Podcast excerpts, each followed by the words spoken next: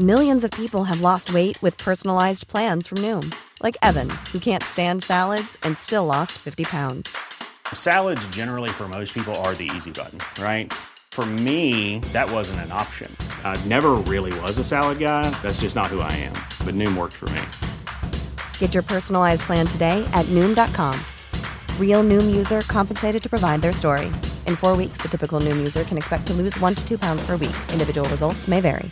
Even on a budget, quality is non-negotiable. That's why Quince is the place to score high-end essentials at 50 to 80% less than similar brands. Get your hands on buttery soft cashmere sweaters from just 60 bucks, Italian leather jackets, and so much more. And the best part about Quince, they exclusively partner with factories committed to safe, ethical, and responsible manufacturing. Elevate your style without the elevated price tag with Quince. Go to quince.com slash upgrade for free shipping and 365-day returns. Hey, it's Ryan Reynolds, and I'm here with Keith, co star of my upcoming film, If, only in theaters, May 17th. Do you want to tell people the big news? Right, I'll do. Sign up now and you'll get unlimited for $15 a month in six months of Paramount Plus Essential Plan on us. Mintmobile.com slash switch. Upfront payment of $45 equivalent to $15 per month. Unlimited over 40 gigabytes per month. Face lower speeds. Videos at 480p. Active Mint customers by 531.24 get six months of Paramount Plus Essential Plan. Auto renews after six months. Offer ends May 31st, 2024. Separate Paramount Plus registration required. Terms and conditions apply if rated PG. The been thinking about McDonald's all day. Can't get it off my mind. I can already taste it. Ooh, got my mind on my mouth and my mouth ready for some Mickey D's deal. There's a deal for every moment at McDonald's. Right now, get two of your favorites for just $3.50. Mix and match a classic McChicken, a hot and spicy McChicken, or a juicy McDouble. Price and participation may vary, cannot be combined with combo meal, single item at regular price.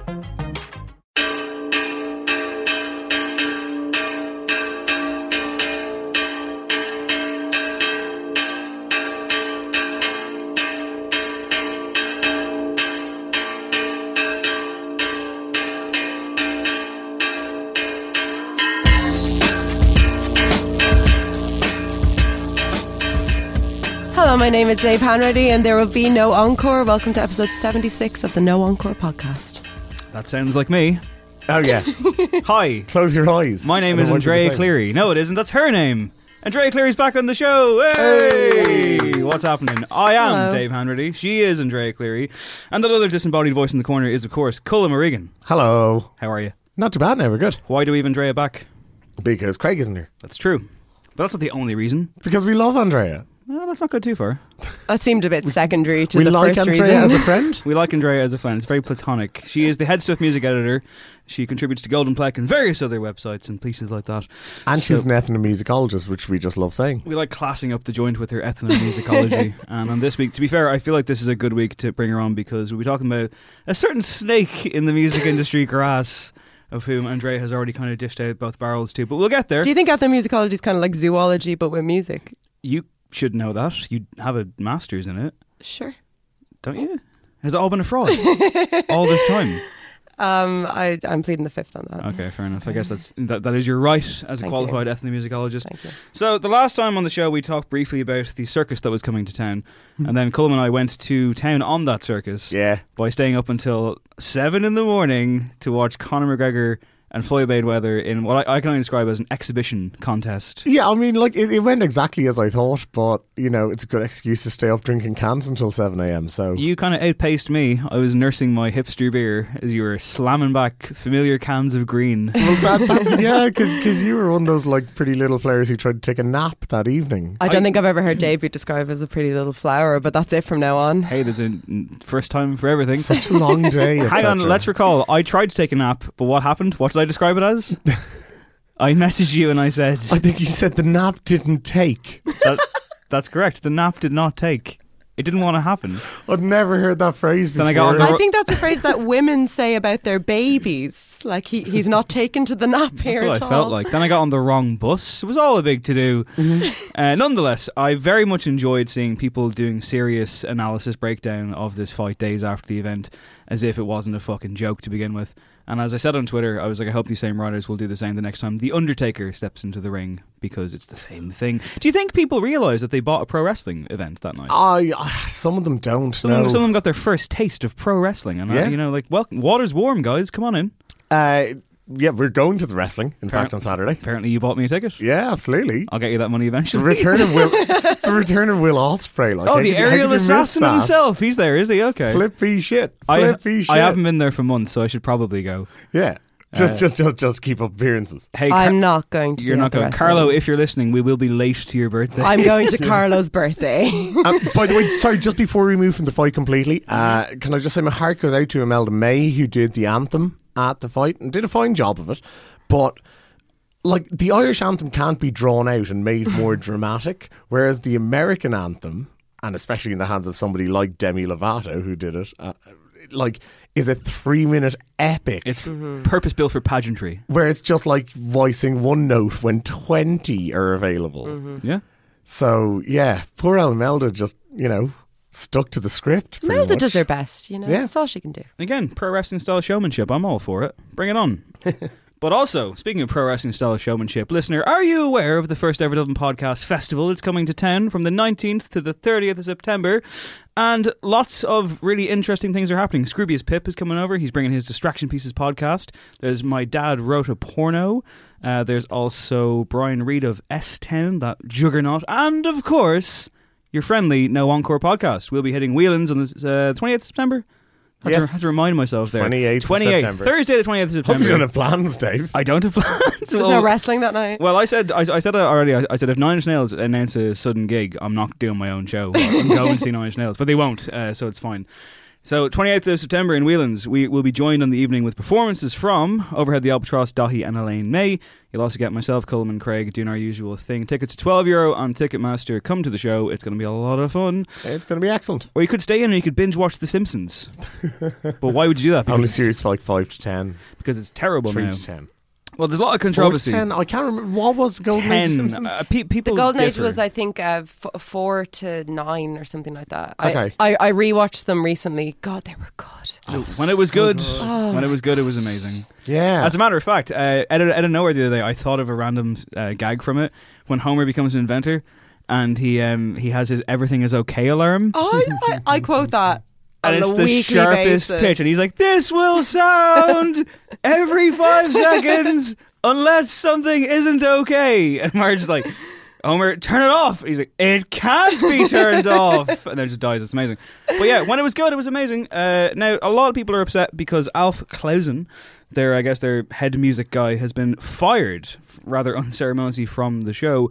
He has been scoring the show music wise for over 560 episodes, nominated for 30 Emmys and won just two. And uh, his last score was on the season finale of season 28. Can you believe it's still going to that long? But he's been booted, as have his, you know, kind of orchestra. Yeah. they Yeah. all Yeah. find new jobs. And people are really upset about this. But I would contend that, you know, is not a blessing in disguise.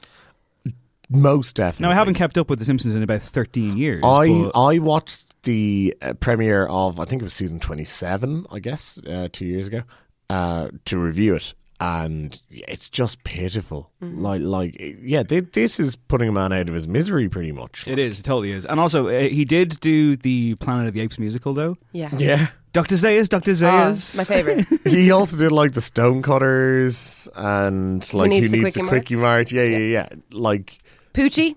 the dude's Poochie the rockin' dog. contribution is legendary. Uh, but I think the the shame about this is that, as you said, Dave, it, it sort of does make sense because a lot of what we love about those songs, not only are they hilarious, they have heart.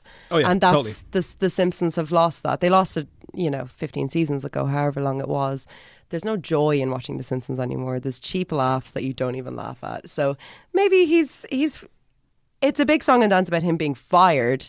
Maybe he's being set free. He Yeah. can do better things. Now. I think so. Go I to like- Rick and Morty. That show, I, I don't understand how The Simpsons is still on the air. I guess it still does ratings, I suppose, but like, are they just don't want to. Kids watch it. Do they? Yeah, they do, and and they like it and find it funny, which I think is fine. I can also say it's powerful merchandising because I Mm. I know this because my aunt who never believes in kind of giving a Christmas present without an actual present involved, like you know, money in the card, but the card has to be attached to something. So I have an extensive collection of Simpsons merchandise. How do I get on your aunt's Christmas Yeah, card this is a strong ant game This you've is got a strong here. ant game. I've got an incredibly strong ant game. now, like, Jesus Christ. it, it's a bit like having five mothers at times, to be perfectly honest. What I would But- say before we get into that weird analogy, what I would say is that you know Come on, a bit the Simpsons. There for a well, bit. the, the Simpsons. I mean, I, I I don't mind the Simpsons being crap now because to me it's like when people complain about you know, for example, there being a sequel to Blade Runner, which I hope I hope will be good, by the way. But Oh, me too. I'm but, hype. but I'm like, the first one's still amazing, and a bad sequel ain't going to change that for me. Granted, Ridley Scott is doing his best with the Alien franchise, but with The Simpsons, the classic Simpsons, the Simpsons I know and I love, is still that thing. It's Yeah. not going to be tainted by it being crap now. It's fine. Homer Simpson to me is still the greatest character ever in anything because he's just this exceptional piece of work. He's a terrible husband, father, friend, and employee, but you still never want to see him get hurt. No, no. Ever. Yeah. And it fucking devastates you when he does. Yeah. I can't watch the ending of Mother Simpson Oh, you Oh my cry God. every without time. like a- Oh my actually God. losing it. For me, it's um the "Don't forget you're here forever." That's amazing And do it for her, yeah. that- and I think that's her first word in that episode too. that episode, and yeah. it's just it break it, when whenever I, I think about The Simpsons and how much it's changed, I think about those moments. I'm at Maggie's first word. The Mother Simpson episode. I Yeah. think about those, and I'm like, "That's what it's." I wrote a piece about like like uh, I think I think it was the music in Final Fantasy VII or something, but like I referenced how you know art can have these moments and, and music counts for a lot of it and how everything is staged. And as part of what I was putting in, I put in an embed of Homer looking at the stars in his Mhm. car after his mother abandons him again. So I'm watching that clip over and over again while I'm writing the piece, and man, my face is just a wreck, like an absolute wreck. It's a I, bad I one. don't cry at The Simpsons. Well, you know, aren't you tough? Yeah. Well, De- dead inside. Someone who cried fell on Twitter at the weekend oh. was Adam Levine, frontman of Maroon 5. Shocker. He wasn't happy with the MTV VMAs. I presume we've all watched it, right? Because that's a thing that people watch. Oh yeah, I stayed up in the same way that you guys did with the Mayweather. I fight. only watched This the was I, your- I only watched the Ivor Novellos. They are the big one. big one. it's a big one. I, d- I just disclaimer, listener. I did not watch the VMAs. Thank you. Well, Adam Levine has beef with MTV and with the VMAs, and he was apparently like you know kind of really pulling for this newcomer Julia Michaels in the Best New Artist category, and he was kind of like you know trying to get fans to vote for her and all this kind of stuff. And I guess her performance was cut off prematurely, which led him to tweet, "It's always exciting to see how utterly horrible the VMAs will be. They re-delivered so far this year. Hashtag holy fuck." Yeah, I mean, like he's had a long-standing issue here. Uh, like he tweeted in 2011 that it was like the one day MTV pretends to care about music. I'm drawing a line in the sand. Fuck you, VMAs. Two years later, he was like, you know, seriously used to be awesome. I think it stems from the fact that like they played it in 2004 and then weren't invited back for another 10 years or something like that. Well, yeah, he said he said um, for many years we felt like the uninvited dinner guests, but after much, much persistence and perhaps a little bit too much mouthing off, they seem to have changed their mind. Which to me doesn't actually sound like a good dinner guest at all. And no wonder you didn't get invited back. If somebody came to my dinner and were mouthing off, Yeah, but they released "Won't Go Home Without You" in 2007, and that song is a Titanic belter, my friends. Oh. Even if it is a rip off of the Police. now, hang on. He also said, and he gave out because he said Julia Michaels gets cut off while uh, while she's singing, and Lorde gets to not sing Yeah, the whole what song was because that? Lorde was she had the flu, I believe.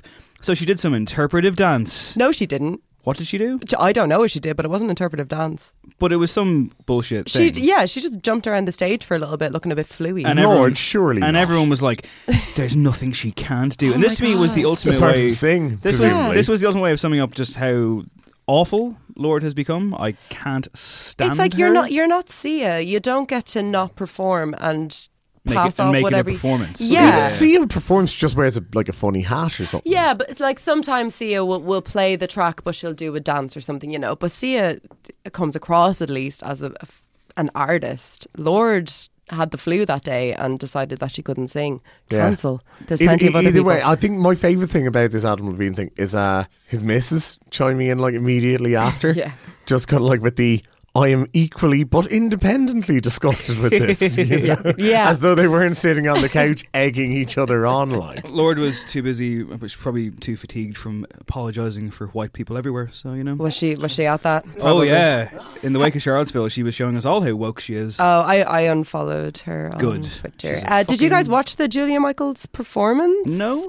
It right. I think the reason it was cut off because it, it was her singing really VMA friendly, really nice voice. Song was fine, but she just had this group of women behind her who were supposed to be, I guess, working like backup dancers, but were actually just you know clicking along. None of them could click along in a basic four four time, fair, and you it know. is the most frustrating. Wa- watch it, just just put it into You gotta YouTube. nail the watch it. guys. It was horrific. It's a and- bit like Irish crowds when they clap along. Oh, yeah. This is something that's fascinated me ever since I went to festivals across Europe, like in some mid noughties. we can't clap in time. Uh, like it speeds up as Yeah. though somebody's Yeah. going to like do a long jump at the God end bless, of it. Yeah. God bless Russell Crowe, and that's something I don't say very often. But God bless oh, Russell Oh, yeah. Crowe for when he was on the Late Late Show, stopping doing a song and scolding the audience and telling them to stop clapping along because you can't fucking do it. Yeah. And everyone's like, well, "Oh shit, yeah, okay, we'll stop now." And that show was uh, that, that that moment was so funny because it was as if the Irish audience said, "Oh yeah, actually, you make a really good point. We are terrible." at this." Completely, yeah, yeah. yeah. It's very. If Russell Crowe tells you to stop clapping, you're probably going to stop. if, you're, if you're a wise man. Yes. Uh, yeah, the MTV VMAs wasn't really for me, but a big winner on the night was Kendrick Lamar. He Very won, true. He won a lot of stuff. Uh, I think best video and kind of like things like. that. Although I think he lost best artist to Ed Sheeran. Yeah, Yeah, what yeah. the hell? But hey, listen, you know, like you know, sometimes award shows just get it right, guys. not in this case. But no, to be fair, Kendrick has uh, done a little interview, and he says that we're not listening to "Damn" in the correct way. Listen, I mean, as happy as I am to have Andrea here, what a week for Craig to miss. like Craig, Craig, Mister king of Craig, rejigging Mister, I will rearrange your album for you. Yeah. and yeah, Kendrick says that uh, we should be rearranging his album and uh, playing it backwards, basically. Well, he says that Not now. actually reversed. That's all satanic imagery. Yeah. but Reverse just the track listing. Yeah. precisely. Now, This Yeah. is this, this is my Make it right. I. I I adore Kendrick Lamar. He's one of my favorite artists. That's that has to be said off the bat. But he says ab- about this, it plays a full story and an even better rhythm. If it was an even better rhythm, would you not have done it that way from the start? Is it not just a bit like he's he's seen people on Twitter rearranging his album? Because this this has been a thing long before Kendrick even mentioned it. People have been playing his album backwards for a while, mm. and now he's just like, "Oh yeah, yeah, it does, it does work really well." Well, okay. I, I, mean, meant like, that. two things need to be pointed out here. Number one, if you listen to the album more than like once or twice, it's pretty much the same thing. You know, as in, like, as long as you're familiar with what the different tracks are talking about and blah, blah, blah, you're going to take it as a whole anyway. So it doesn't really matter too much how it plays. Secondly, you just look at the track listing and sort of like, you know, the two most, I suppose, not reflective, but like songs about his innate self are probably Duckworth and DNA, and obviously they just mirror each other. Yeah. If you flip the album round, um, combinations like uh, Pride and Humble, like they're going to stick together. Yeah, they stay there. together. The important bits are Yeah, still mirrored. The ba- the basic premise of this, as far as I got, and I have listened to this album in this way. In fact, Mm. we'll even embed the playlist. Uh, Dave and I both made one, so a day apart. I did it first, man. yeah, Dave just forgot to tell anybody. So. Yeah.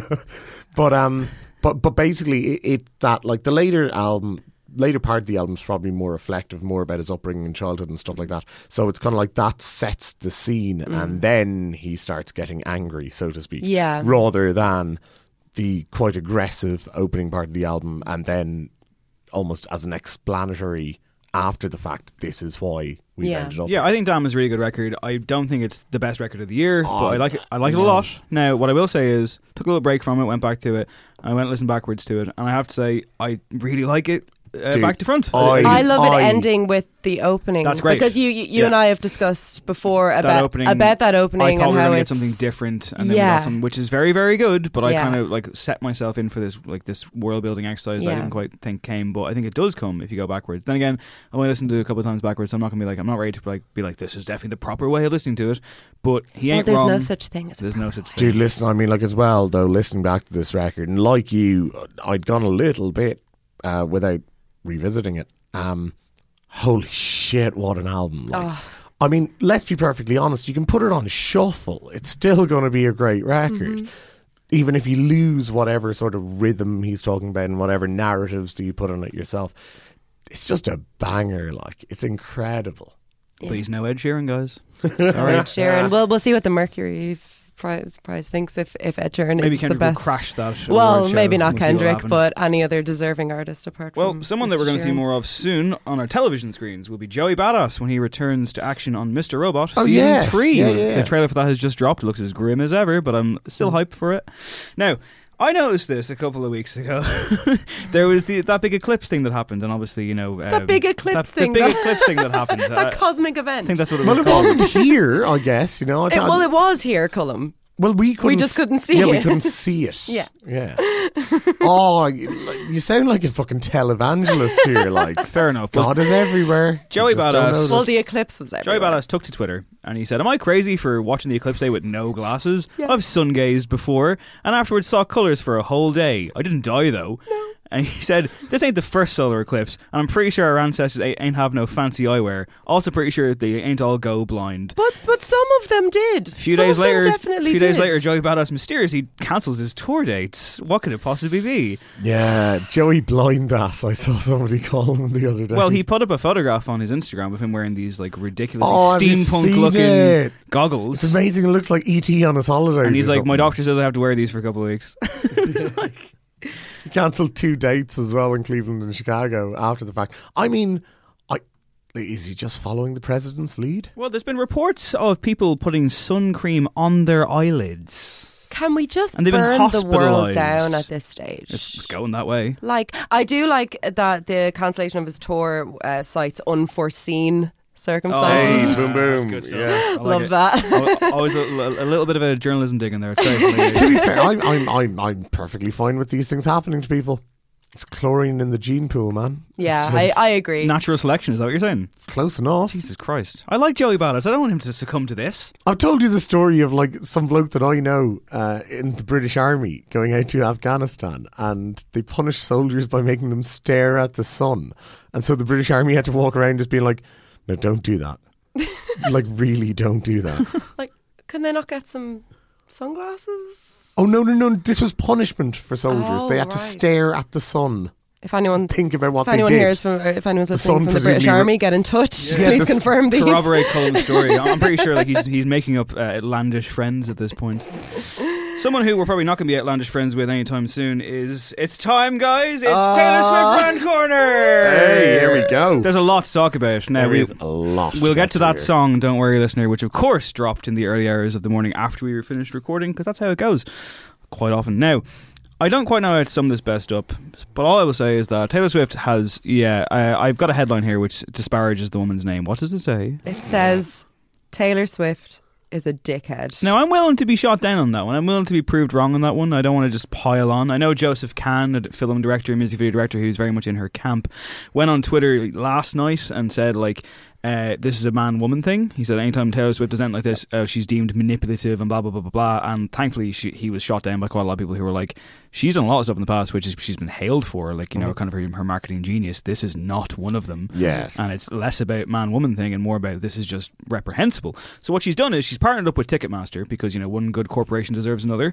Uh, speaking of Ticketmaster, if you go on to Ticketmaster.ie right now and you can get your No Encore Live tickets for 12 euro. Don't rag on them too much, Dave. But here's the thing: you don't have to go and like buy anything else. You can just buy the ticket and come to the show. There's no That's- boosts. There's Dave, no Dave, we're going to be 404 not found if you're not very careful. So okay, well, she's partnered up for this service, and it really rolls off the tongue. This one, it's it's called Taylor Swift Tix, powered by Ticketmaster Verified Fan. Once again, Taylor Swift Tix, powered by Ticketmaster Verified Fan. well done. I'm now, going to get it tattooed on my ankle. this is if fans are willing to basically help promote her and purchase things from her. And what it does is it gives you the chance to be in line for tickets at Oh her my- show. really? So you have to basically, you know, you can buy the record uh, X amount of times.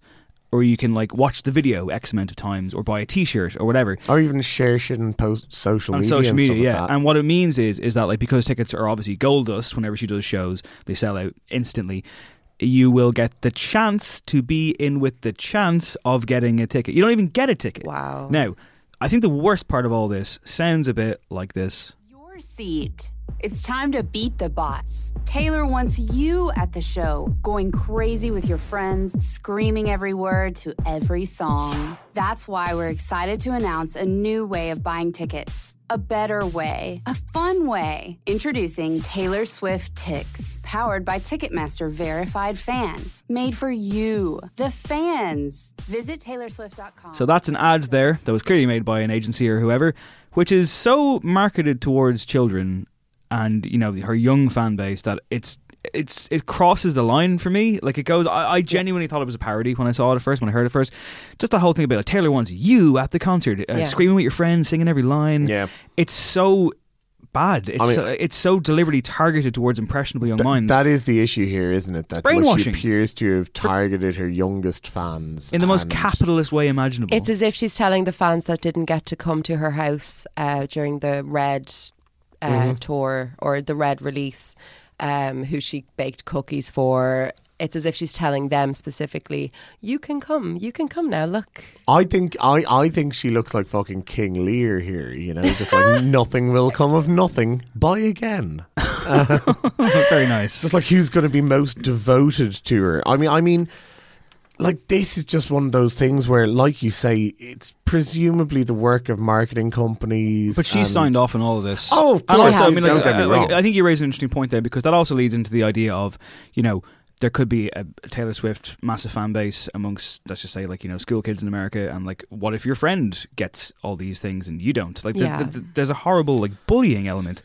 that could come into play here. I think it's really bad. It's really divisive. Like, Yeah. like like literally dividing people in a popularity contest way that also costs a lot of money and it's shameless. And Yeah, oh, Taylor and gets called out on her privilege enough for her to not realize that this is co- like constructing the sales of her tickets in this way are is just pushing class privilege like it's you don't have to buy anything to get in with a chance with this but it helps and that's the definition if you have money you're going to be in with a better chance and Taylor's been you know, criticized enough for her representation of capitalism, white capitalism in America. That do you do you think she would have just stopped and thought, "Hang on," you know? Yeah, no, I, I quite agree. And the other thing about it as well, though, is like presumably this is just like it. I, I, genuinely, and this is maybe me being very naive. I think that when they talk about like anti-touting, blah blah blah, like could possibly have come from a good place, I think so too. but it's just but ran I away think like so e- far. like everything Taylor does, she has she she seems to have her heart in the right place and then she just does the most problematic shit that you can imagine from that good place and doesn't listen to anybody around her who tries to tell her otherwise. Well, on that matter, she's she's reached out to some people. Well, not reached out, but she's she's she's kind of turned some heads, some very particular heads. oh, Thinking, you're going there, yeah? Okay. Oh no, sorry, sorry, sorry. go- No, no, uh, we have to go there before we go there. Do we have to go there? Let's just say that you know she's got some support from the alt right. Yeah. The what? Who, the alt right. Who? Oh, the uh, Nazis. The Nazis. Sorry, I'm not. I'm not. I'm not. I'm not, I'm not sugarcoating that. Yeah, the Nazi horrible scumbags who basically have decided that she's like the golden goddess. Well, some people, yeah, an Aryan goddess, in fact, yeah. And Mm. I know, like, Breitbart have been tweeting out the lyrics and stuff like that. There was a look what you MAGA do. Yeah, Uh, yeah, Make yeah. I, I mean, I mean, look, at, at this point, I just, you know, it's like the bloke who created Pepe the, the Yeah. frog and is just like devastated that it's been co-opted. Like, Mm-hmm. you can't really choose what happens with these things. Well, this is quite the backfire for it, hap- her. it happened with Depeche Mode as well. That's true, and they denounced it obviously in the strongest of terms. Hmm. But Taylor Swift tends to remain quiet on a lot of things. This might be one thing she wants to speak up on. She's not one for denouncing, but hopefully She's she'll, not, she'll but give she it might go. want to fucking have a look at this. But uh, Yeah. sorry, before we get to the song, uh, one other thing, like like you can pay up to sixty three dollars for that for that new album uh, on like as Uh, part, yeah, as part it's of that like thing. forty-eight dollars to get CD it as delivered well, not that the day. LP. It's Re- remember compact last year when we bought um, Frank the Ocean's limited Blonde? edition Mhm. Frank Ocean's Blonde? Uh, this is almost the same price for a CD. Yeah. And again, it might get you a ticket to her gig. And if you go to that No. gig, you will hear the first song in this week's Songs of the Week, which sounds a bit, unfortunately, like this. But I got smarter, I got harder in the nick of time. Honey, I rose up from the dead, I do it all the time. I got a list of names and yours is in red underlined. I check it once, then I check it twice. Oh, Ooh, look what you made me do. Look what you made me do. Look what you just made me do. Look what you just made me. Ooh, look what you made me do. Look what you made me do. Look what you just made me do. Look what you just made me do. I don't like your kingdom keys. They So that's Taylor Swift with the ultimate Taylor Swift song title imaginable ever. Uh, Look what you made me do. Now, first to Andrea Cleary, who wrote quite a few words about this. I did write quite a few words about this. Um, yeah, it's a Taylor Swift song, and as such, uh, it's a bit of a grower, right? No, You've come Shock. round? No, I'm of not going to say I've come round. a lot of people have though. Um, that's fine. I understand why they did. the The thing about this song is right. There are parts of it, and I and I mentioned this in, in what I wrote about it, which you can read on the HeadStuff music section. Thank you. Um, Don't have to drop your that there voice are to plug. parts. Do I? Can I speak louder if I'm plugging? There's there's part parts of the song that that bang and they go. So I guess I'll start with that. Basically the bridge, right? The yeah, bridge, yeah. yeah. the bridge is really really good. It's even better the second time. That's the fast bit where she's like your name in red underline, that kind of Yeah. stuff. That's really good. Precisely. That's That it. i- that is really really good. The problems with that I have with the song are obviously the chorus, which is horrendous. I don't think anybody needs to point that out. It's right said Fred, and not even in a nice way. Yeah, I mean, Um, like not even like I mean, yeah. When you have to credit right said Fred, it's a bad sign. Yeah. When your defenders are like, "Oh, but it's like modern day Britney," No, it's like, "Oh, good, yeah," because there's an artist who hasn't lost her mojo. Yeah, exactly. It's just it's it's one of those things where we're trying to put this big. Well, no, actually, uh, Ta- Taylor's trying to make a, this big, massive comeback. She had she she never left. That's the problem. But with look what you made me do. My problems with it right now are kind of narratively. What did we make her do? Nobody knows. I don't know what we're supposed to be looking at. Um, nothing's happened yet, so maybe it's the the album is we, we need to look at what like Well, nothing the old came Taylor of the is dead. the old Taylor's dead. Uh, does that mean that all of her fans up until this point can just be discounted? If if if charging them sixty dollars Yeah, no, for I- an I- album is anything to go I don't. I don't think so. I mean, I will say as well that the video to this song It's changed the way stuff. that I thought about it a lot. Because when I first heard it, and especially when she does that sort of blatant, you know, the old Taylor is dead. Um, Which, by the way, is her thieving a line from Little Scene, star-studded 2002 indie film Igby Goes Down. w- what? When Yeah. she says, I'm like, on "Can the I phone throw her right now." because she's dead." Okay. It's a really funny bit in that film. I mean, Good film, by the way. See, here's the thing though. Like when I heard that line and took this song into account, you were like, "Well, hang on, has she killed off the Taylor that's like good at writing pop songs? Yeah. or the one that's you know quite aware of how to form a good chorus? Yeah. or who can actually capitalize on a hook, which is clearly there in the bridge? Is that what we made her build. do? That's the thing. Did did we make her not be able to write good pop music You anymore? see, and and that like that was my thought over the weekend. It was during the VMAs or after the VMAs, somewhere around the VMAs, that the video appeared, and it's just it's so crushed full of references, and Hmm. They're fun to go through. yeah, and so fully self aware though that Hmm. I don't think there's any possibility that she has actually dumped all that stuff behind. No, I don't think so either. But I think if you're going to come back with such a massive, well, with, with what she thinks is a massive statement, then you do have to back it up with your songwriting. I quite agree. Yeah, you know, but I think there's parts in the video that are clever. There's parts in the video, most of the video made me cringe out of my skin, especially that no, end but like, part. but like, there's so many parts. But like, the end part is a great example. Though. I think Taylor isn't nearly as funny as she thinks she is, but I can give her credit for at least trying. That's still from the video. That's like the thumbnail going around. Looks like my fucking mother in the late 80s, early 90s with that perm. Oh, that thing, yeah, yeah. yeah. Dodge. Oh, she also looks like a rubbish zombie at the very beginning. Also, by the way, like Taylor face. Swift, like there's certain things people in life cannot do. You know, I can't clear a 10 foot fence probably in, in one bound. And Taylor Swift. Dave, I wouldn't. Well, you why, know. why are you selling yourself if short? we put I 17 think you cuts in there, I think you Yeah, could do probably it. could. Taken three, yeah. uh, Taylor Swift can't do badass cool. She just can't do it. I'm No. sorry, can't do it. She can't. and it doesn't work. I mean, like obviously with with the benefits of editing and everything else. Uh, the video for Bad Blood, she kind of pulled it. I off don't a think she pulled it off in. Bad Blood, but I think Blank Space was a good, um, a good medium for her. Um, and don't get me wrong, I, I like Taylor Swift, and I am going to run out on the 10th of November, my mother's birthday, um, and get her album. I'm not going to pay For your sixty dollars mother. for it, but uh, for my mom and one for me. Um, I'm going to listen to it. I'm going to be thinking about it, talking about it. I'm going to be pay, paying attention, but that doesn't mean that we can't criticize her for whatever it is. Oh, listen, trying to do. absolutely. Like I, I love Taylor Swift. Yeah. I, I was at her last tour, and it was a genuinely phenomenal concert. Um, Well, it's because that, that album's 10 out of 10, though. 1989 so is just an amazing pop Fabulous. record. Can't It's believe what I'm hearing, but okay. Are you kidding? Oh, it is a stunning record. Tell you what, I'm, I'm going to bring this back here. I'm, I'm going to tilt this stage, if you will, and I'm going to read from uh, Claire Lobenfeld wrote about this single in on Fact magazine, and she said, and I quote: "Taylor loves to point out the deficiencies of those who have wronged her, and her flirtation with shaking it off has quickly come to an end. I'm not here to speculate whether "Look What You Made Me Do," her right said Fred interpolating Dresden Dolls light new single, is about Kanye West and Kim Kardashian, because I don't think the source material matters here. The thing that she was quote made to do is drop the act she's been carrying on for so long.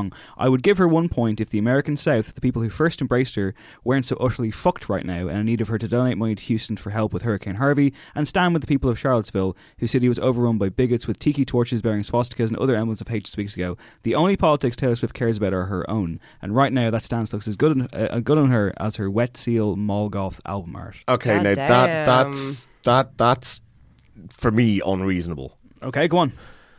Because why the fuck is she responsible for Hurricane Harvey She's not responsible and for it. Charlottesville? She's not responsible for those things, but she she has a tendency to go extremely quiet on issues when she could actually be a force for good. And I think in the uh, in this situation, But like she, like this writer has basically said, like, oh, forget about what the song is like. well, I mean that's the second part of a review, and she gave it not out of ten. I'm I giving, think- I'm giving I that think absolute it's- bollocks, absolute bollocks. But it doesn't change the fact that this is a bad song. This is a terrible chorus, and it's a bad. Do you song. agree that her the only politics that matter to Taylor Swift are her own though?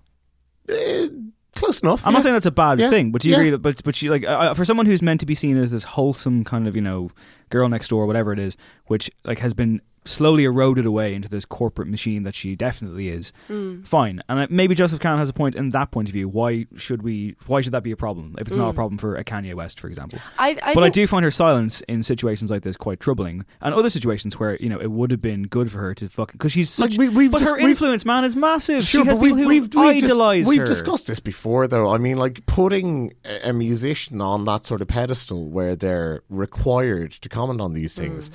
is nonsensical. And frankly, like it's not going to be any good if if we force that anyway. Because like what like what the fuck is Taylor Swift going to be doing about like socio political issues? This is going to be like when somebody asked Mariah Carey how she felt about the death of the King of Jordan, and she said he was such a great p- basketball player. Was he?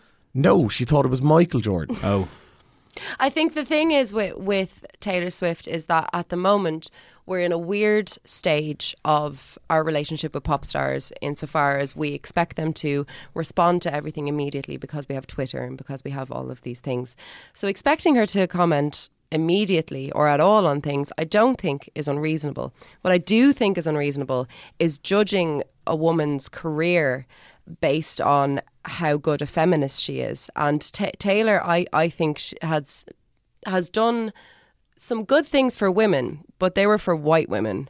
It doesn't it doesn't negate what she's done for fe- she's she, she's gotten some girls into feminism and you know and they they might go on to become the most intersectional amazing you know forerunners of the movement but everything she does is is this white feminism and I think we're nearly at the stage where I wouldn't blame Taylor, nor would I blame her critics on the other side, but I wouldn't blame Taylor for just being like, anything I do gets completely torn apart by no matter who gets their hands on it, I'm, I'm staying out.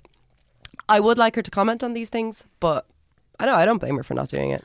And I suppose illustrative of that, another person who has a decent platform to comment on things and basically never does. Frank Ocean. He's back. Yeah, why isn't he? He's dropped another track on his blonded uh, show on Beats One. It's called Provider.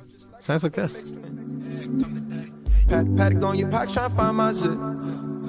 Long twist, tight ropes, I'm not falling. Oh. Watch friends go pro through fisheye lens. Drowning off cliff, I just saw jaws diving under influence. Feeling like the Lord just had to reach for me. How I feel, letting man speak. How I feel, letting man speak for me. How they feel, keep your ears split for me. Gaze to my face if you spit for me. Spit for me. Yeah, another standalone track from Frank Ocean. Um, it's pretty good. It's so good. It's so good. It's a good old fashioned love song. Not mad at it. Really? Not mad at it. You see, I mean, like, it does try to do a little bit too much. I'll say that. At this stage, when Frank drops, drops a track uh, as part of his Blonded radio show or on a whim, uh, usually both, it, you know, we're looking at sketches here. Like, like This it's very hard to kind of like, kind of, I don't know, kind of like climatize yourself with that kind of thing because it's not served up as part of a greater whole. This is it. like Blonde or whatever. I really do feel as though it loses a lot of the potency when it's not like a full yeah, length. when you know work. that it that it's literally throwaway, you're more inclined to treat it that way. That said, I mean, like a lot of these tracks have kind of grown. I mean, I think Biking is a gem, but I didn't think it was when I first heard it. And again, I don't need that Jay Z piece on it. Thank you. But this, no, this I, I like this. It's totally good, but. I found myself kind of just like trying to like really click with it, and I was just like, yeah, I mean, like it's nice to hear from him and everything, but it's kind of like when Father John Misty released uh, whatever Real Love it- Baby. Real Love Yeah. Baby, yeah. Yeah. Before the record, I was like, this is nice to hear from him, and there's something he kind of knocked out in the weekend, and, and it's cool that we still have this access, and it hasn't demystified him for me, and that's actually I think, I think that speaks to the power of Frank Ocean that he's I'm not annoyed by these releases. I'm not like okay, give it up now, like you know I don't have too much of a good thing.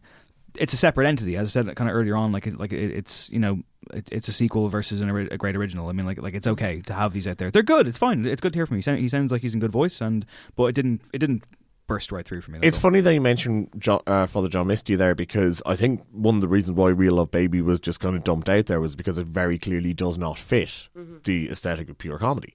Um, I don't necessarily think that these songs are being put out there because Frank Ocean is working on something bigger that they don't fit. I think he really is just like making music as he goes and putting it out there. This, though, for me, is probably the best of the tracks that he's released from Blonded. I feel as though it is trying to do a little bit too much. I think part of Really? that. Yeah, and, and I think part of that is, like I say, because it's just a standalone track, Sure. that it's not going to have the immersive qualities of the tracks that were on I, Blonde. th- I think that's what I loved about it, though, was that it, it he, here is this self-contained narrative that's just about you know love, and it's really nice to hear Frank just singing about love, and it still has that typical Frank Ocean melancholy. I feel like he's doing stuff with, with the production in this track that just gives a whole a whole other narrative. Like there's around uh, halfway through the pre-chorus, the vocal effect changes, and it it it just catches you off guard. And I I I found myself following it and following it, and every single layer that he was bringing into it. Until he gets to that, been feeling like the Lord's just out of reach for me. Kind of build part, at like around three quarters way through, I thought it was euphoric. I absolutely loved it. I think it's one of those songs that the more you listen to it, the more you find. But this is this is one of my favorite Frank Ocean tracks that has ever ever been released. I absolutely adore this song. Well, but Not to that's, be- no, that's cool. I mean, like, you both seem to be very into it. I, like for whatever reason, I just didn't really find that moment. Maybe I will. I mean, I, I, I find that with Frank Ocean a lot of the time. He does have incredible replay value, and there is Yeah. an awful lot to unpack. But again, I just can't get past the sense that these are just demos, and that's fine. Yeah. Like, Mhm. like that's totally fine. His demos are better than your average, and this is a good song. And I look forward to in two weeks in the show being like, you know what, they were right. Uh, it is amazing. Um, but yeah, it's good to hear from him. Uh, he's the man. I think we're all fairly Hit us up, Frank. We're all fairly enamored with the guy. Mm. Uh, Speak- as speaking for- of layers upon layers upon layers, go on. Let's try try the best we can to unpack Steam Breather. It's a new track from Mastodon. Sounds like this.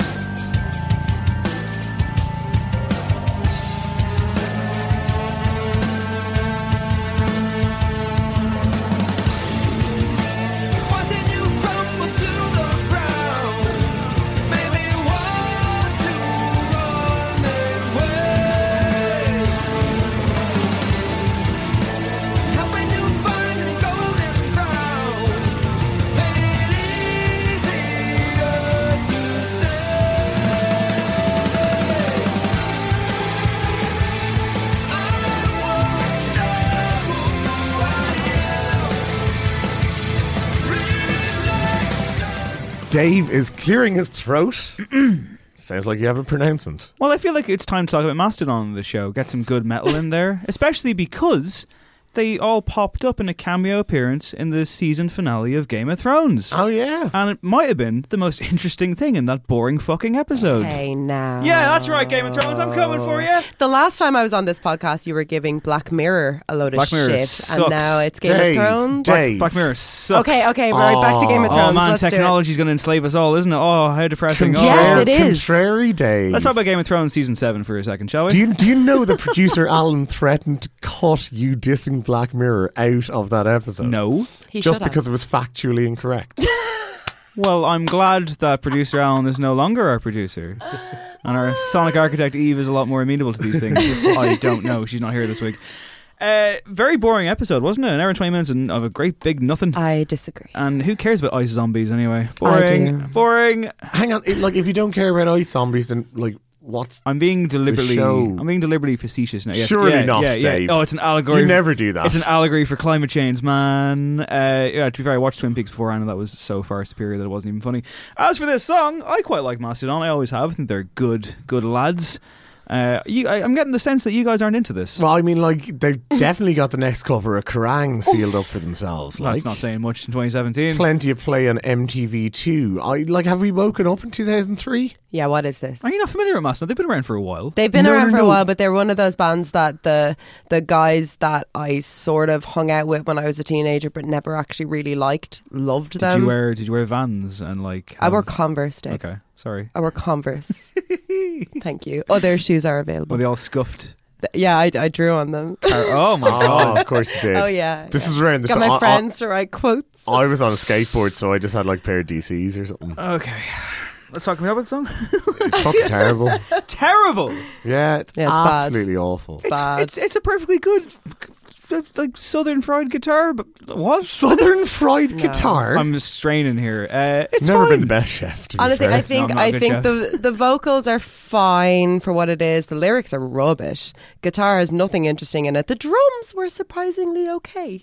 I was Wow. okay with them. Who brought in the little shaker halfway through the song? Get rid of that. What's that there for? Where are we?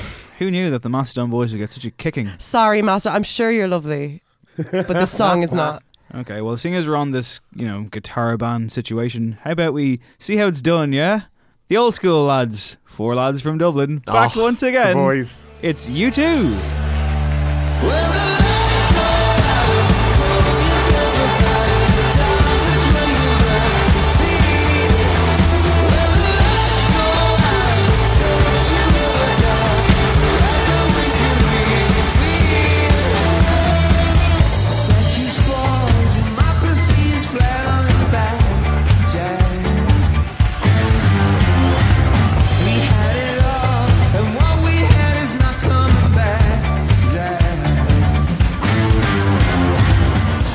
Is the Blackout, and it's not technically the first single off Songs of Experience. That is coming next week. This seems to just be a taster. We've already had a taster when they played Jimmy Kimmel and played uh, The Little Things That Give You Away, which sounded a bit by numbers.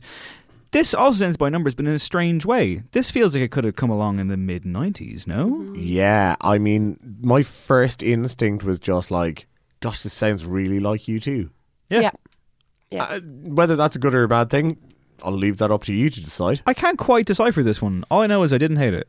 I mean, what what I will say though is that it is further proof, as we have speculated before, that their delaying of songs of experience is just the biggest load of bollocks that you've ever heard. I mean, the, the sheer idea that they needed to shelve the album to make changes for the post-Trump world. It's like, no, this song existed exactly as This we're song hearing it. existed in the early 1990s. Precisely, yeah, yeah, and like. I mean, Adam Clayton even came out the other day and said like, you know, oh, just cosmetic changes more than anything, and it's like, yeah, of course it was. It would have taken a weekend Mm.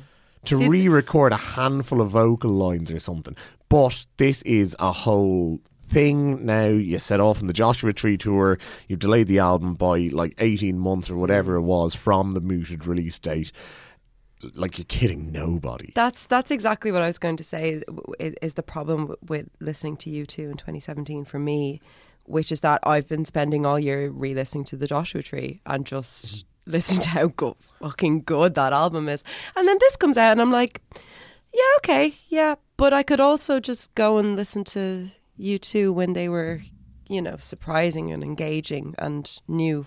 This is just U2. Yeah, I mean, like, there's nothing going on here that's absolutely revolutionary or even all that great, but it's enjoyable. It's easy on the ear, and it has that kind of, you know, discotheque, hold me, throw me, kiss me, kill me kind of, you know, just kind of playfulness, I suppose. Like, and, like, like it has a playfulness. They playfulness. seem rested. Yeah, they, they, they seem excited, and like that's cool. Like it, that, that's good to hear from a band at their kind of position. I don't know how indicative this would be of the record. I don't even know if it's on the record. Well, this so- is it exactly. You see, because it as well that this is like a live performance or whatever. You know, they're going to be excited. They are a very, very engaging live band. Yeah. It's maybe when they're left to their own devices uh, in the writing room or in Well, the we'll, studio. we'll, we'll withhold judgment on U2's possible new direction until we get the the lead single, which I presume will tell us an awful lot more about Mhm. what that record's going to be like. Closing us out this week, though, we've had them on the show before briefly as as a song of the week. Uh, they're coming to the Button Factory in November, I think it is. I'm very excited. They're called Wolf Parade, and they sound like this. Beside me, you were turning off.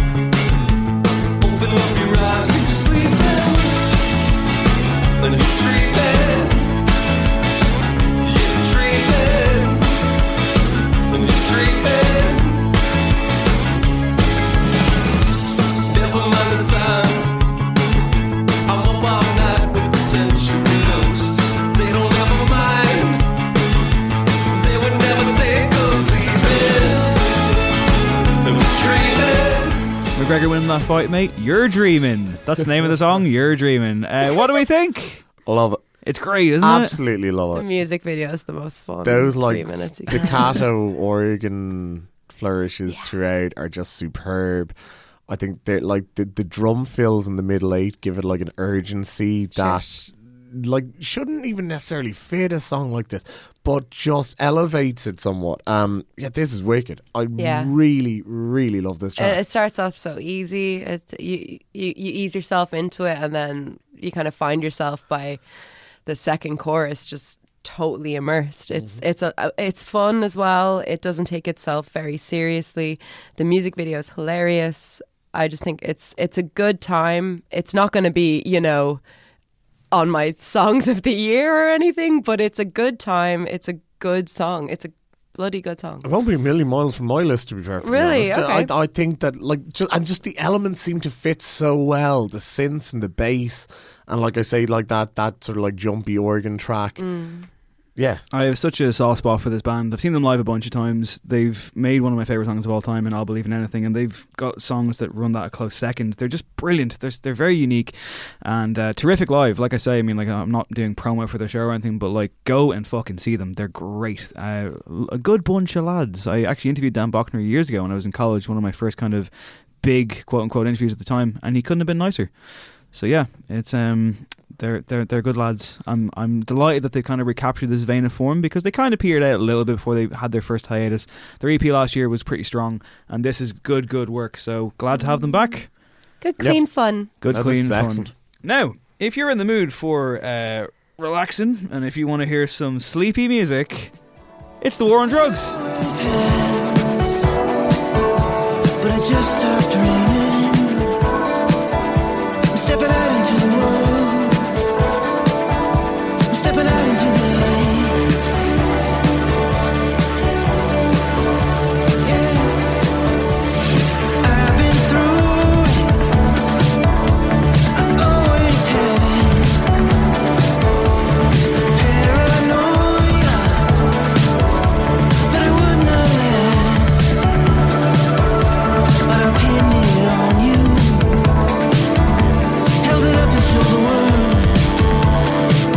Okay, that's Up All Night by The War on Drugs. And as I noted on Twitter this week, there's me shamelessly plugging my Twitter again. I did say At I- Hanready Dave. At Henry Dave. I did say um, Don't it at must him, be it must be never at me. It must be a real red letter day for uh, fans of the War on Drugs when they discover that Tom Petty exists. But hey, you could add different names to that pile. You could say Yeah. Bruce Springsteen, Bob Dylan, Dire Straits, and but like so on and so it's, forth. I think right Neil now, Young. if if we're going to discuss the war on drugs, we need to get that out of the we way. need to get that out of the way. Okay, This is the they thing. And I- sound like other and I- people. and I'm not even being like terribly snarky about it. I'm just kind of being like, this is a certain style. Like I Mhm. assume like my dad would enjoy this, and I mean, Yeah, sure. it's driving around on a Sunday after you've gone through a bit of divorce music, isn't it? I mean, the thing is, though, like, it's not derivative so much as it's kind of like learning from and taking from those artists, in Well, my opinion. Pitchfork, in their glowing 8.7 review, described them as they kind of compared them to Springsteen. They said Springsteen writes a lot about machines, whereas the war on drugs seem to, you know, kind of be a machine. Hmm. Like, I mean, it seems kind of like that like doesn't like- sound like Pitchfork at all. No, well, it doesn't. well, it is just Adam Granduciel who is the, the, the front man, the multi instrumentalist. He recorded half this album, apparently, which I found absolutely incredible because this has layers and poise that sounds like a group of mu- magi- or musicians just Or magicians. or magicians for that matter because it is magic It's gorgeous. um it's superb It's absolutely gorgeous, and I think w- w- with the War on Drugs, it's it's their fourth album now, his fourth album, whatever way you want to look at it. Um, and now that we know how good he is at creating, you know, that atmosphere that you can only really get on a War on Drugs album, um, now he's focusing on hooks and on interesting guitar lines and building with synths and guitar and just making this uh, these really vast soundscapes hit home. And i think that that's that's what he's managed to do in this album that he hasn't done yet. And it's got good jams it's got slow bops it's got a 11 minute long song Hmm. Called thinking of a place a six and a half minute long song called strangest thing they're the two longest well, it's songs got a on the lot album of six and a half minute songs yeah, but they're the, they're the two longest songs in the album, and they're also the best in my opinion. And I'm I'm happy to listen to him toy around, play with, and build on ideas for the guts of twelve minutes. This is the thing, man. Like, it, it, it is quite a lengthy album. It's 66 minutes, even though it's 10 tracks. Mm. It gives you an idea of how they actually kind of go about their business, or he goes about his. I listened to this first on a train, and thank God I did mm. because I had the stops to actually keep track of like what time was Sure. because I'd listened to three songs of this. I was checking the track listing, like how how how many of these do we have? How long has time passed? It's a bit like going like fading into like just a bit of a snooze after your alarm goes off and you kind of jerk awake and don't Yeah. realize whether you've been asleep for 10 minutes Yeah. or 5 hours because it is immersive to the point that like I, I, You can actually stop listening yeah, to it. I, I live here now yeah. I, this is it. I'm in a deeper understanding, and, and, and, and, and, and the world has just been left behind for a bit. I was actually in transit as well when I uh, was kind of So like was I, I was first. walking. first this. It, it was yeah, it was on Monday evening as I was kind of going from a bus and going for a walk, and it was good as well. Like I kind of got to tune into it that way because I think it does require a degree of movement as you're listening to it, and kind of not, not to say that you can't just kind of bed down and you know throw your headphones on or whatever, but like yeah, I mean like it's such a strange record in as much as, and I really resisted this one. I didn't want it. I didn't really want to do this because I've nothing against the war on drugs, but I've always just kind of thought it's a bit beige, isn't it? It's a bit kind of For trivia fans, this is the subject of the uh, WhatsApp chat that uh, we had the last week that Dave tweeted when he said, "I'll talk about it. I just don't want to listen to it." Yeah, I said I'm not against discussing it. I just don't want to listen to it. And a lot of people thought I was talking about a certain two piece from a thigh, but I actually wasn't uh, because I. Or a blonde lady from America. I think uh, there was there was some been- guesses that it was yeah, which I don't know what that says about me, but like pro- pro- probably not a good thing. But nonetheless, um, I eventually caved to this record, and I'm glad I did. I think it's really, really good. I do think that it has a degree of similarity to it in as much as there was a couple of points when I thought I was at the end and then there was two tracks to go. Yeah. And that's not to say that it's just completely derivative and samey. It, it it has a certain momentum and a certain kind of cloth that it cuts from. And especially, we're going to talk about another record after this one. I think if you stack them up together in a weird kind of way, this one really stands over it. And yeah, I mean, like, I think there's a certain kind of magic here. Dude, it's absolutely incredible. Like, I mean, I, I must say that after kind of two or three listens to this record, I, not in a contrary sense, but almost just like as a sort of a checking myself, was just like, okay, go back and try to find the problems. I. I did the same thing, and I really couldn't come up with it. There's very little to poke holes in here. The I only mean, problem I, I, mean, had was that there was no real need for the songs to be as long as they were. But then I was glad that they were. You see, this So- th- this is one of the things, and precisely my first stop was saying, like, okay, like, start picking out the bits where this is going on too long. You know, start picking out Mm. what you would cut from this six minutes plus track to make it shorter, and you realize that it it's so in, intricate and so perfectly woven together that Yeah. genuinely, if you take out anything, things start to fall apart. Not so much a problem, but I would like to pose one little kind of fly in the ointment. Sure. I'd like to say that I would like for someone to show them that there are other synths out there that aren't just Dire Straits' Walk of Life. Okay. I mean, you know, Listen, mate, I love that track Yeah. from Dire Straits. That's a great song. By the way, have you ever seen that? There's a website out there which someone has. Based, it's a project that someone has where like they take the endings of classic films and they're like, "What would this film look like if it ended with Dire Straits' Walk of Life?" And it's like the Blair Witch Project ending. and It just comes in like da-da-da-da-da. Like- like, like- it's like- incredible. like to- to- to- seven, seven with that coming in over the end credits. Primal Fear. It's all there. to- Toby Carr and I used to stagger home from sessions in Cork City when we may or may not have been of legal age, uh, singing "The Walk of Life." Nice. It was yeah, But I think that great days. like cri- criticizing um, where the war on drugs take influence from is is so album two. yeah, it's fair You know enough. what I And mean? I, It's I know what you kinda mean. like yeah, it's, it's, we've reduct- all- it's reductive and it's derivative in its own way. And I it, ki- yeah, and I kind of feel but like it, but it knows it is, and it's it's kind of it's one of those things where he's using music from you know the eighties, from the seven, like This is he's, far- he's picking and choosing, but he's using these styles as if th- they themselves are instruments. It's far you from know? any sort of glorified karaoke or This is- whatever. Absolutely. this is it's the not thing. Harry Uh, Styles. that's why I found myself kind of being. Let's not get into that. but it's not it, like ha- No, I know. Harry Styles did the same thing, but w- badly. yeah, very much doing know? a series of impressions, whereas Adam Granduciel has clearly, you know, carved his own niche here by obviously using kind of, kind of like you know vintage sounds and styles, and that's what I'm wondering. I mean, like, yeah, I, I don't, I'm not standing here, sitting here, kind of being like, what the fuck, man? I get it, and I did find myself having to kind of like kill that cynical part of me and be like, yeah, cool, Dave, like that, everyone knows that, and now he's Mhm. made this record, so you're either going to go with it or you're not, and I went with it in the end. But I am kind of curious as to like why? I mean, do you know what I mean? I mean, I mean like, like, why is that his kind of baseline? That's what Uh, I liked about listening to And to can it. you really get a career out? Like, do you want five more of these? Like, do you? Like, I mean, I'm- Man, I'm, I'm not if- saying it's a- I'm open to if them. they're Okay. this good, Yeah.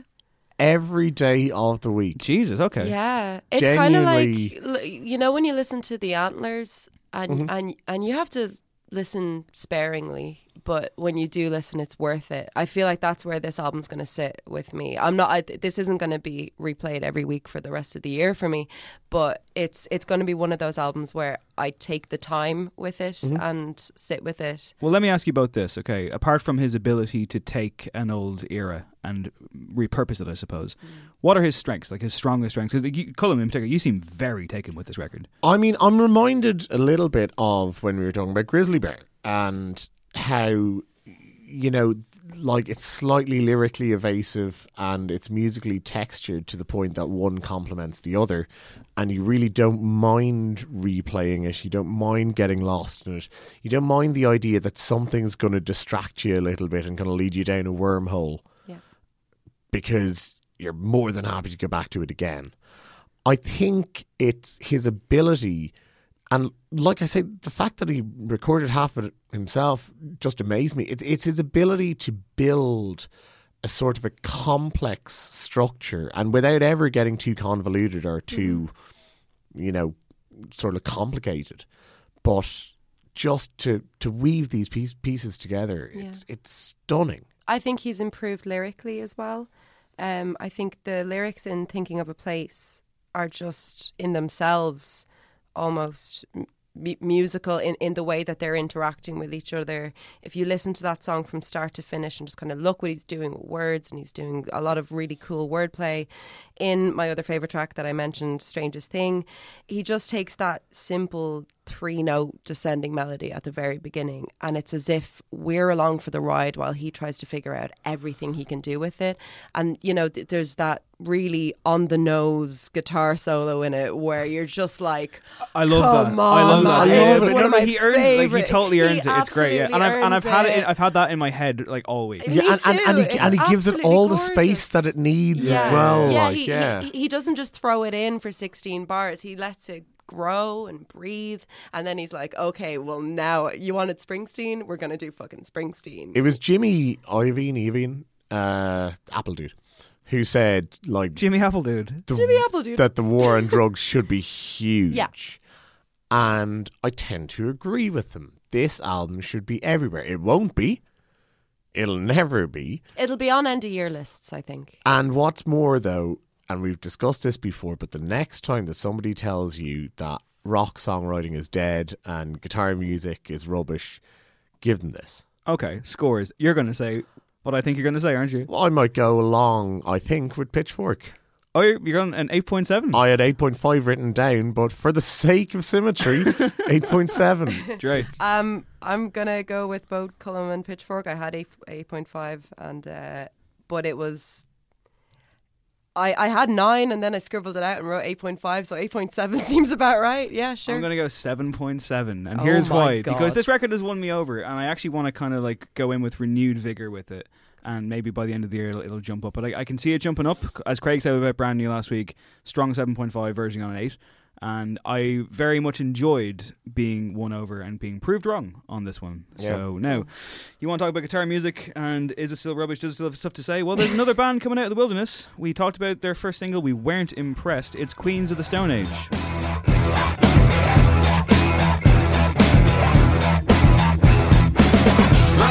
Just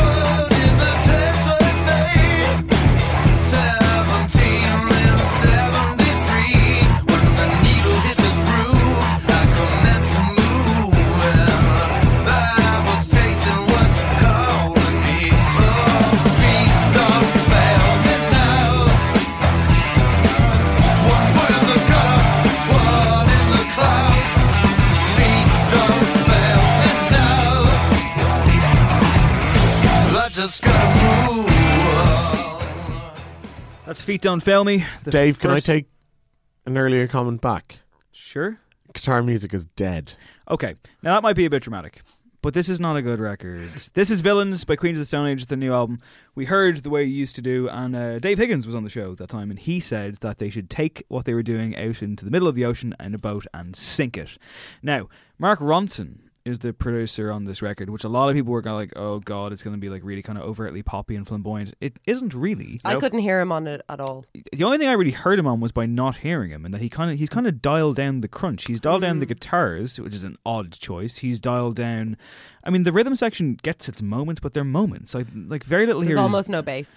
there's almost no bass, and also like like the first track there, "Feet Don't Fail Me. When it kicks in, it's fun because when it because you get like a minute and a half kind of build up, and When? it kicks in. Yeah, exactly Yeah. when, and when it finally kicks in, you're like, oh, this is cool, and then it's a bit generic. The And I feel like that minute and a half build up, uh, uh, like It's not- build up it's to not. By the way. It's so contrived It for is their live shows. yeah. It as should be said as well. well. Like it's way more than a minute and a half. It's Is cl- it? it's it's way closer to two minutes than a minute and a half. Well, the it's the tracks on this record, nine track 150 record, the, the average over six minutes each or thereabouts.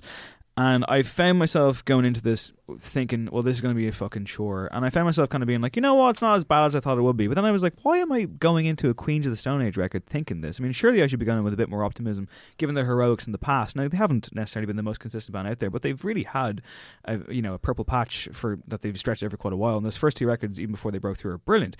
But Yeah. this, unfortunately, is what I suspected it would be, and it's the sound of a band that have just ran out of miles. They've run out of road, they've run out of gas, they've run out of ideas, and Josh Homme sounds almost like he's just not interested. You see, it's a funny thing though. You say they've run out of ideas. At times, this album feels like they have too many of them. Do you think so? Well, Because that- you because the songs are just too packed? Like Precisely because they're jumping from one thing to another. Now, whether any of them fleshed out would actually sort of stand up on their own, that's a different matter.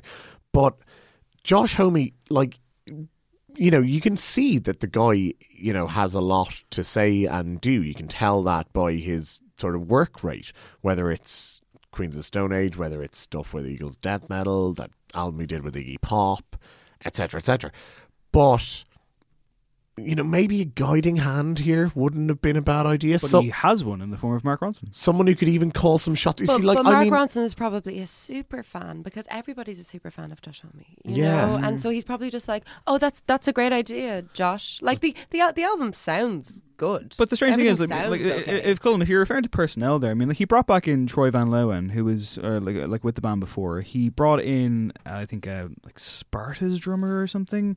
Like he brought in guys who really know their shit, and, and that's always been a staple of Que- Queen's Stone Age has been a real band where it's like, you know, can you hang with this band? I mean, Yeah. like, are you musically muscular enough? And that's always been a staple of them. But for this record, which just sounds quite weak and just sounds Mm. kind of stock still at times, some of these songs have no right to go beyond four minutes, and they go well beyond that's that. it. I mean, like, there's, Yeah. it, it's a splurge and it's a mess. It is a mess. I, I think mess is definitely the operative term. It's not a like flaming fucking Hindenburg disaster, but like I gotta feel like this is one for the diehards. I mean, yeah, like it, it's one of those oft misattributed quotes, but like I'd always heard Miles Davis, but it could be someone else. But that line, you know, it, it's not just the notes you play; it's the notes you don't. yeah. And it's like Try they se- not playing some notes. precisely. They seem to have tried to play every fucking Yeah. note they can here. And like I, I agree with you in that I, I actually, I, I don't think that they sound tired. I think they sound overexcited, overtired. Like they've they've stayed up too late,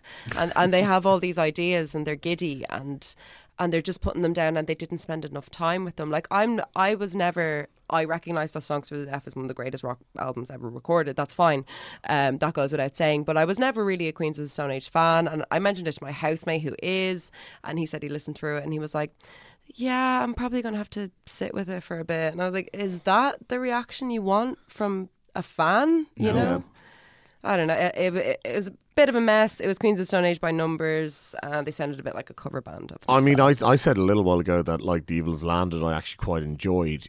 Here, in the context of the full record, by the time you get to it, You're just- punched out. You're fatigued, You're aren't right, you? You're tired. and and like not only that, but the fact that the rest of the record is so disjointed that the variety of that track, which I quite enjoyed when hearing it for the first time, you're just like, oh my god, you're doing it again. You I- still can't stick to an idea. I think the mm. worst review I can give an album in the in this you know this year in this modern age and the way that we consume music and especially us as a show that like goes through so much music week on week is that I'm never going to listen to this album again. Me neither. Yeah. Like I'm just never. and gonna I'm not going to to it again. recommend it to anybody. No, either. I, I, and, I, I, and I'm not like. There's nothing even disparaging to say about it too badly. Like, it, like the worst thing you can be is boring. I think you know whether it's a film or a TV show or an album. You know, give me something to cling to, whether it's an outright train wreck or it's a work of art. And this is nothing. This is milk toast. This is stock still. This is bad. And I just I'll never listen to it again. And I, Mhm. and I found myself getting annoyed at having to listen to it. Yeah. Throughout the week, and I was like, and I kept being like. Mean, I kept skipping back to the war on drugs. well, during yeah, the- like going between those two again, it was like night and day. I mean, like, Yeah. granted, like they're not plying the exact same trade, but like you know, it was. But night this is and how day. you make a six-minute long song. This is how you don't. Yeah, even Yeah. that even that eleven minute song on the war on drugs, I'm like uh, justifies it in its own way, kind Yeah, of like a la sure. Father John Misty, like like on pure comedy. But I mean, like here, I'm just like these tracks feel like eleven minutes long, and they're only half that. Well, let's not dwell on them for too much longer. Four out of ten. It means nothing. It is nothing. It's a four out of ten for me as well. It was a four and a half for me. Four and a half. Okay, out of I Such mean, a generous soul. I'll stop. perhaps live some of those tracks would be fine. I, That's I, it. I think the feel first like- one's going to bang live. I feel like and this then after album that, exists to do a tour. Like I mean, like, uh, Yeah. like that, that kind of like um, look, hey, look, you know, I'm sure he'll he'll find his way again. But right now, this is genuinely for completists only. Other things to listen to this week. I only got it in the last few days. It'll be out now. By the time you hear this podcast, you can hit up your Spotify and you can check out the new album from Mogwai, Every Country's Son. So they brought out rave tapes a couple of years ago, 2014 or so, I want to say, and it was good. It wasn't great. Like Mogwai are one of those bands that will eventually run into a bit of a wall because of their own limitations.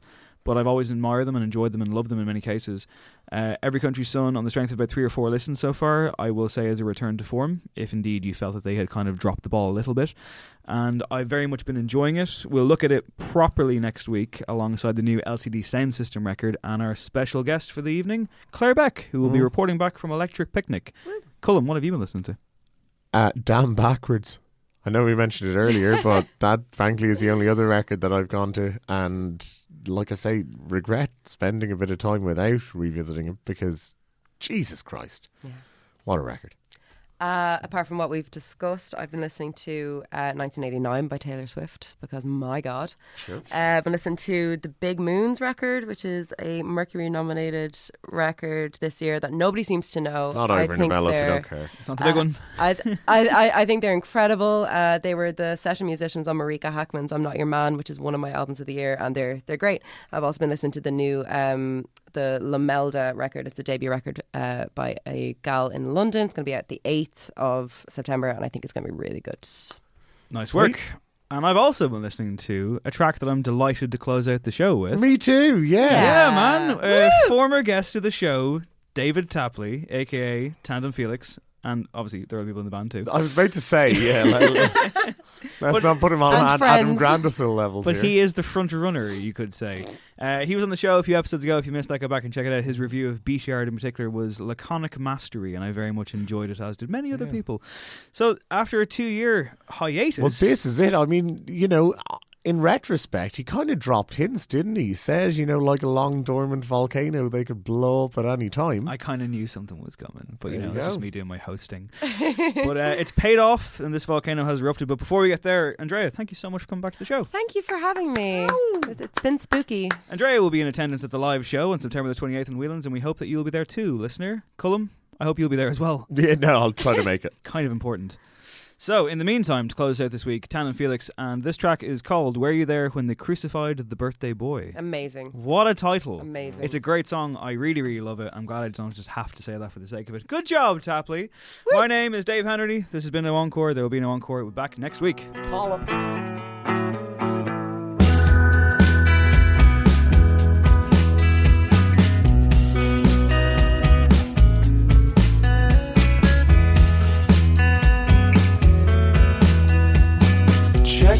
list of things to do. Filling all of the balloons with nitrogen and CO2. The guests are all arriving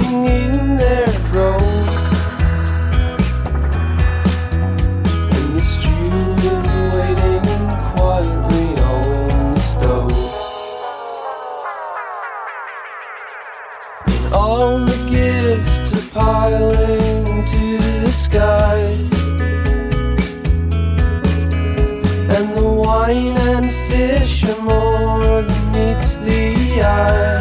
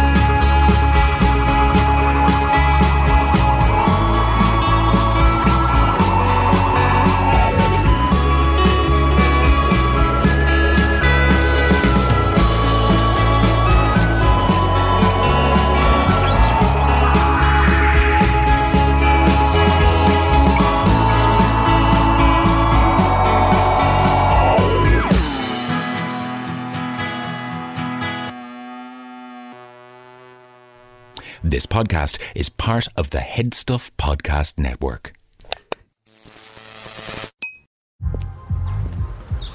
The only thing better than grinding all night for your side hustle is your roommate picking you up with Mickey D's breakfast. The perfect pickup deal.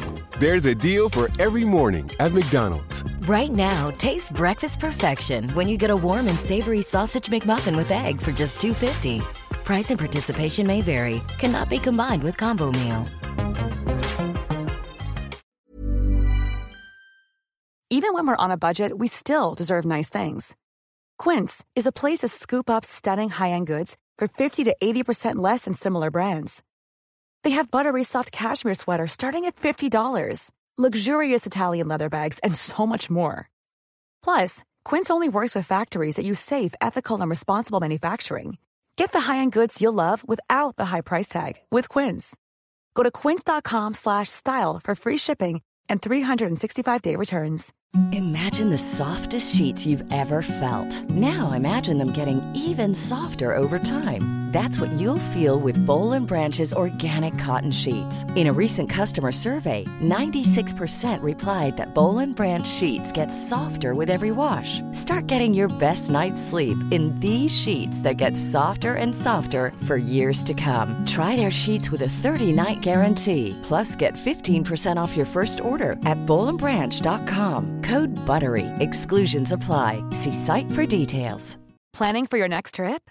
Elevate your travel style with Quince. Quince has all the jet-setting essentials you'll want for your next getaway, like European linen, premium luggage options, buttery soft Italian leather bags, and so much more. And is all priced at 50 to 80% less than similar brands. Plus, Quince only works with factories that use safe and ethical manufacturing practices.